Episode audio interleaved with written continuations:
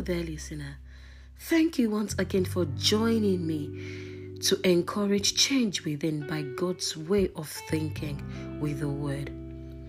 Thank you for joining me in making declarations of what God says about our children.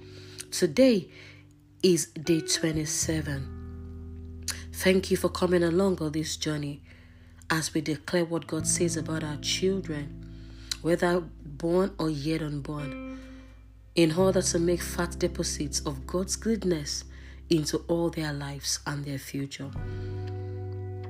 You can personalize the declarations, adding your children's names as we make the declaration.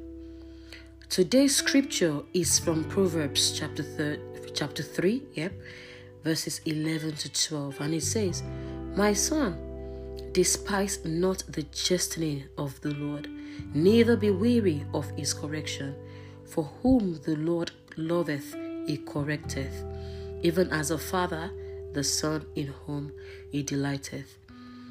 So, Father, we thank you for your rod that protects us Thank you for your staff that guides us. So I declare today, children, over your lives, I decree and I declare that you will not reject the instructions of the Lord in the name of Jesus. I decree and I declare over your lives, you will live your lives respecting God's corrections in the name of Jesus. I decree and I declare that you will not despise God's correction over your lives in the name of Jesus. I declare that you will enjoy all that God intends for you because you will live all your life to honor Him in the name of Jesus.